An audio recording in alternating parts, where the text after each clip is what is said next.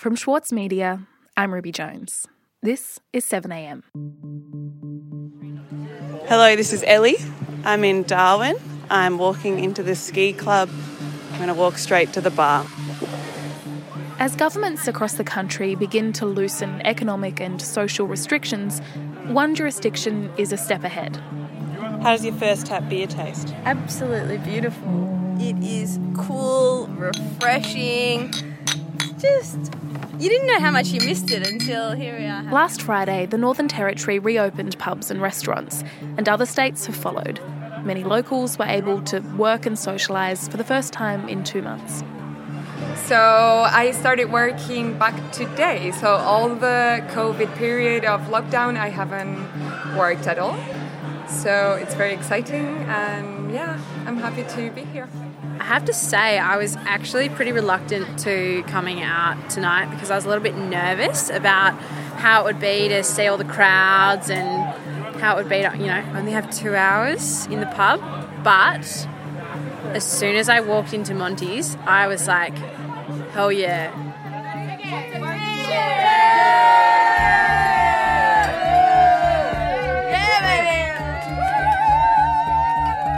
Political leaders are relying on these reopenings to boost the economy, but will the recovery be as fast as they hope? Uh, I think we are in many ways a lighthouse, so we are we are potentially showing the way to a lot of others. There is no successful exit plan so far in the world for how to come out of lockdown. I think. Today, 7am producer Elle Marsh on opening up after the shutdown.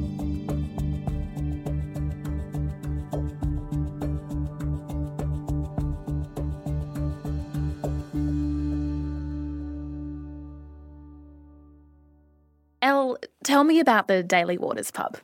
So, the Daly Waters is this pretty famous pub in the Northern Territory, six hours south of Darwin. And it's just off the highway, and it's basically a tin shed filled with memorabilia from all the travellers who have passed through. And last week I spoke to the owner, Tim Carter. My name's Tim Carter, and I'm at the Daly Waters Hotel, oh, Daly Waters Pub, 600 kilometres from Darwin. We're about 300 kilometres from Katherine, but you're in the scrub, simple as that. It's usually really popular, and there's heaps of tourists that come through every night. We've normally got, you know, 200, 250 people here every night. Um, we do a beef and barrel, which is very popular, out in the beer garden, which is, you know, a typical old um, old bush pub. Okay, so when COVID 19 hit, the Northern Territory was one of the first places to start restricting travel. What happened? Yeah, that's right. The Territory acted swiftly and went into lockdown. The unprecedented measures take effect from Tuesday and is expected to be in place for six months. Anyone coming into the Northern Territory from interstate or overseas will be forced to self isolate for two weeks. I've seen what's happening overseas, I've seen what's happening down south, and I'm not going to let that happen here. And the effect was immediate for people like Tim. Daly Waters itself, there's probably about seven people or eight people at the moment. The pub, it normally operates with about 30 staff, but they had to let everyone go. So it's been a tough few months. But the good news is that the restrictions and this swift lockdown was actually working. Since the beginning of the outbreak, there have been a total of 30 confirmed cases to date, and there's no community transmission and there's been no deaths. Joining me now is the Northern Territory's Chief Minister, Michael Gunner. Good morning to you, Chief Minister. G'day from the safest place in the country. Yeah, I know. We're all very jealous. I tell you what, though. I mean... All of this meant that the Northern Territory became one of the first places in the country to start talking about lifting restrictions. A couple of weeks ago, the Chief Minister, Michael Gunner, he stood in front of a bunch of crates of beer and asked everyone to go and support their local pub when they opened on May 15th. The beers are here and the jobs are back. There is a, a keg convoy rolling up the Stuart Highway, 175,000 litres of the good stuff. So a meal and a palmy, a beer and a palmy, that's the order. So, when I spoke to Tim, he had quite a few concerns about the practicalities of reopening. He was also worried about whether people would actually show up. The big unknown is you just don't know how many people are going to going to travel. Once we open the pub, the doors are open, whether it's one person or 20 people, right? So we're just going to be open as normal and um, we'll be ready for it.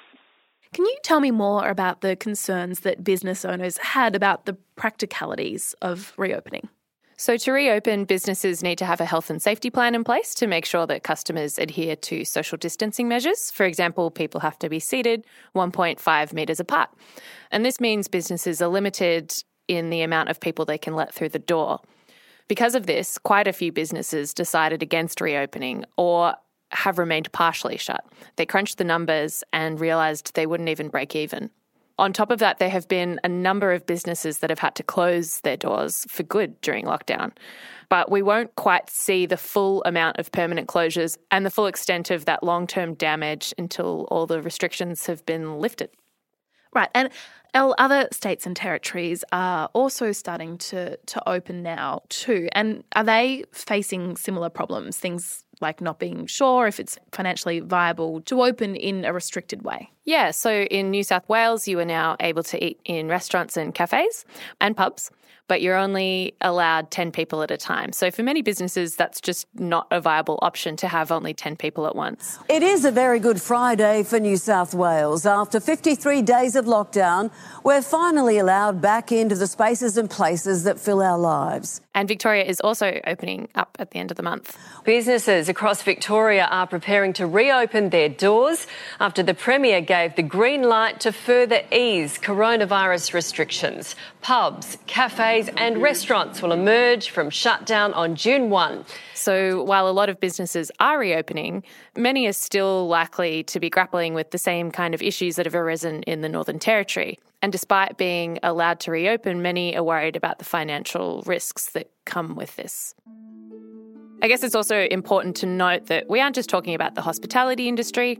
It's one of the most visible industries that's reopening at the moment, but other small and large businesses are facing their own challenges as the lockdowns lift. Retail and fitness, and a lot of other secondary industries like the agricultural sector. Obviously, this is about getting the economy and people's livelihoods back on track.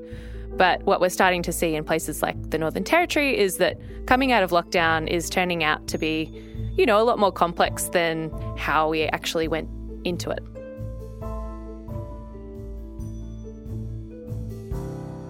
We'll be back in a moment. For Sloane Crosley, writing about the loss of a friend may not have provided catharsis, but it did allow for the possibility of a better ending. Like you have this amazing meal that's this friendship, and then you have a really, really, really, really bad dessert with shards of glass in it. And then, like, the book is like, you know, those little chunks of chocolate that come with the bill. I'm Michael Williams. Join me for this week's episode of Read This as I talk to Sloane Crosley about her latest, Grief is for People. Listen wherever you get your podcasts. As a 7am listener, you value the story behind the headlines. That's why you should read Post, a free daily newsletter bringing you the top five news stories of the day, summarising each of their key points with links to full articles from a range of sources. Get the news you need to your inbox every weekday morning with Post. Sign up at thesaturdaypaper.com.au slash newsletters. Elle, the hope here is that reopening pubs and restaurants will help the country's economy pick up again.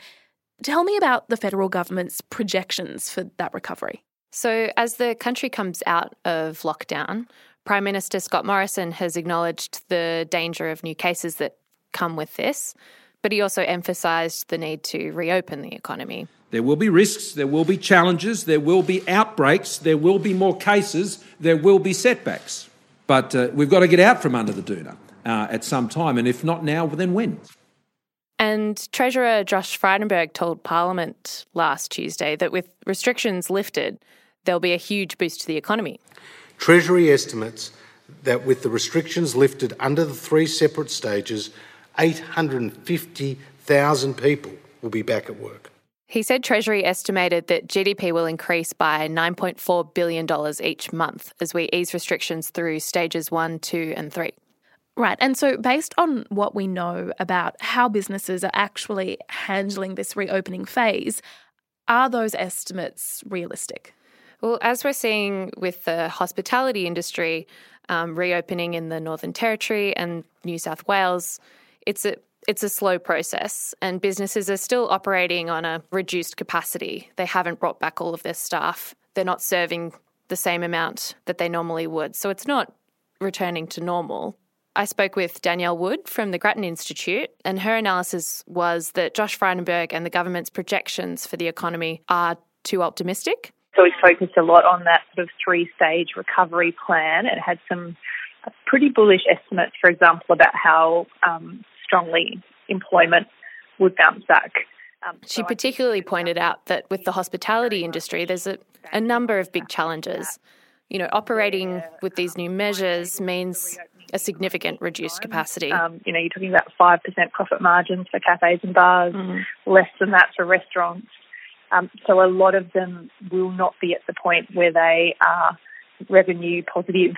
It's not just about business owners making a profit with reduced capacity and so much uncertainty about whether people will even come back through the doors.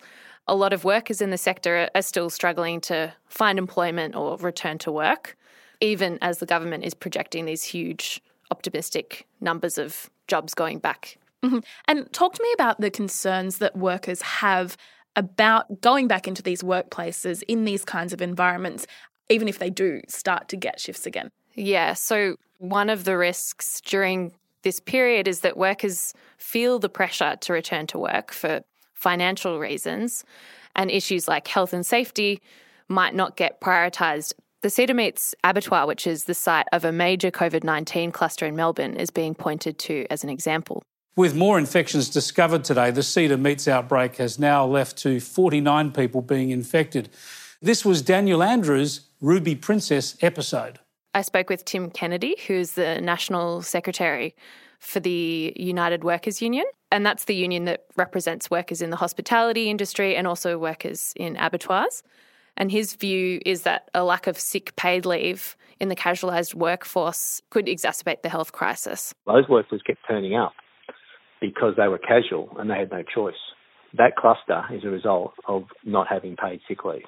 The United Workers Union, they've been calling for staff to receive paid safety training um, before they return to work and that paid sick leave needs to be provided to workers. Whatever. Unless there's paid sick leave, uh, people will under pressure, turn up to work, uh, and the disease will spread and put themselves as you know have to make a choice between economic need uh, and and the need to to maintain uh, their health and the health of patrons and other people who they work with.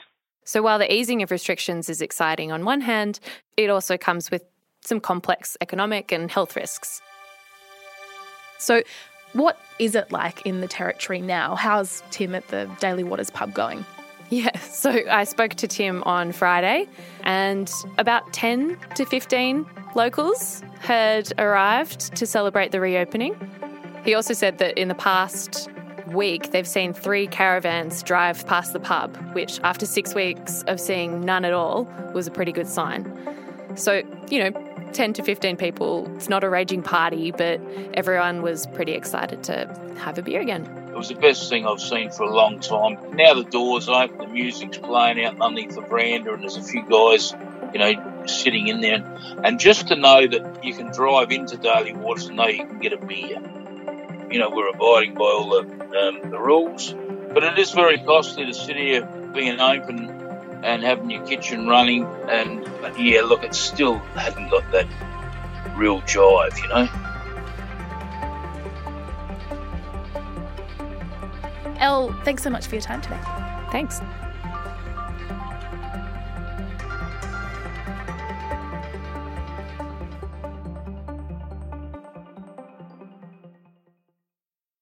Sloane Crosley is known for her funny and acerbic personal essays, but her new memoir digs much deeper to examine the loss of her best friend. Join me, Michael Williams, as I chat with Sloane about Grief is for People. Find it wherever you listen. Also in the news, Australia recorded its 100th coronavirus death yesterday. The country has seen a total of 7,065 cases of the disease, though less than 700 of them are still active. There were eight new cases of COVID 19 recorded yesterday, six in Victoria and two in New South Wales. It's been revealed that more than $8 million in fines have been handed out to Victorians for breaching COVID 19 restrictions. A parliamentary inquiry has been told 5,604 fines have been issued, and as yet, none have been challenged in court. The state's Attorney General, Jill Hennessy, says Victoria Police have been reviewing how they issue fines and have withdrawn a number of them. Reporting on this episode was by Elle Marsh, in a position supported by the Judith Neilson Institute for Journalism and Ideas. Additional recordings by Jeremy Conlon in Alice Springs and Ellie Zola in Darwin. I'm Ruby Jones. This is 7am. See you tomorrow.